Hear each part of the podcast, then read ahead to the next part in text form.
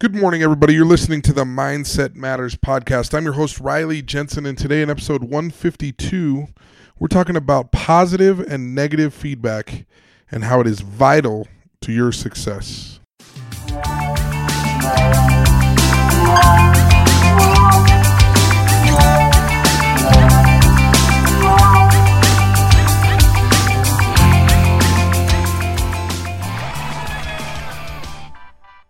When I was playing college football at Utah State University, Mondays were the worst. In fact, many players were visibly sick when it came to Mondays. Some would fake an injury, others would purposely schedule a class during that semester, and others just plain didn't want Monday to happen and they complained about it all weekend. Why? Because regardless of a win or a loss on Saturday evening, the eye in the sky never lies. When we went to see film of the game on Monday, many players wanted anything other than to be criticized on Monday for their performance on Saturday night. There were a few on our team who didn't mind, though, and I always thought it was interesting to look at them on Mondays. These people were usually the mentally tough, the gritty, the resilient, the tenacious football players that it just seemed that nothing really fazed them. Why were they all the above? Because they knew what the great ones know. They knew that whether criticism was positive or negative, all they needed was the information so that they could get better. They just wanted the information. The great ones always want the information. They always need the information so that they can get better. Some coaches, and some bosses for that matter, are better at delivering criticism than others. Some people just aren't that good at it. Some people aren't that good at making you feel good about criticism. Why would you hold that against them? Why do you care so much? I ask athletes all the time what is the difference between constructive criticism and criticism? Do those of you listening to this podcast know? Do you know what the difference is between constructive and uh, constructive criticism and criticism? The difference is simply how you receive it. That's it. How do you receive criticism? Whether it's positive or negative, does it really matter? You mostly just need the information. Now, just so you know, feedback can be hard to take.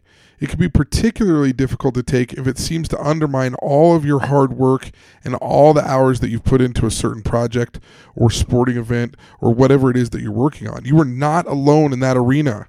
Everybody understands that it's a little bit difficult to take feedback when you've worked hard for something. But much of your feedback is going to be from bosses and coaches. An equal amount of feedback is going to come from fans and clients and customers. Are you ready for the feedback? Are you ready for the criticism? That's the question of today.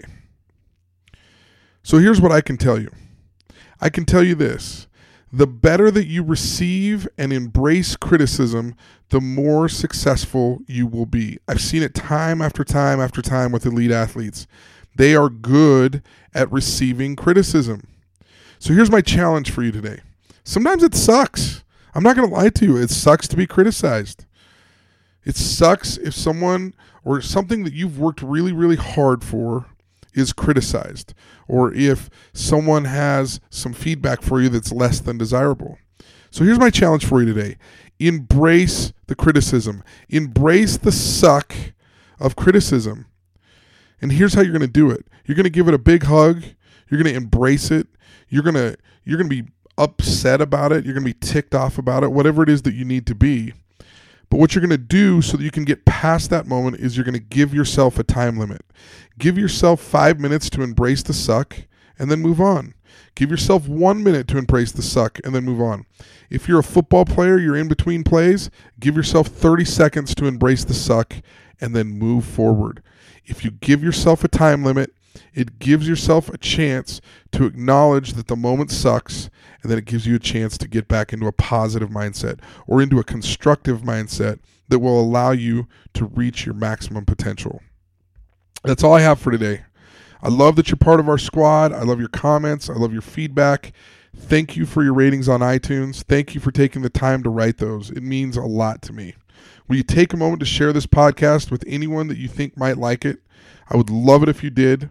If you have questions about this episode, feel free to email me at riley at rileyjensenconsulting.com or you can reach out to me via Twitter at Riley Jensen. And we've got a nice website. If you'd like, go to rileyjensenconsulting.com. You can check out our new clients, you can check out our new podcasts, our latest social media posts. The list is growing every month. Come and be part of the squad. We will make a difference in your life. I can assure you of that. I'll see you guys next time when we're all just a little bit older and a little bit wiser.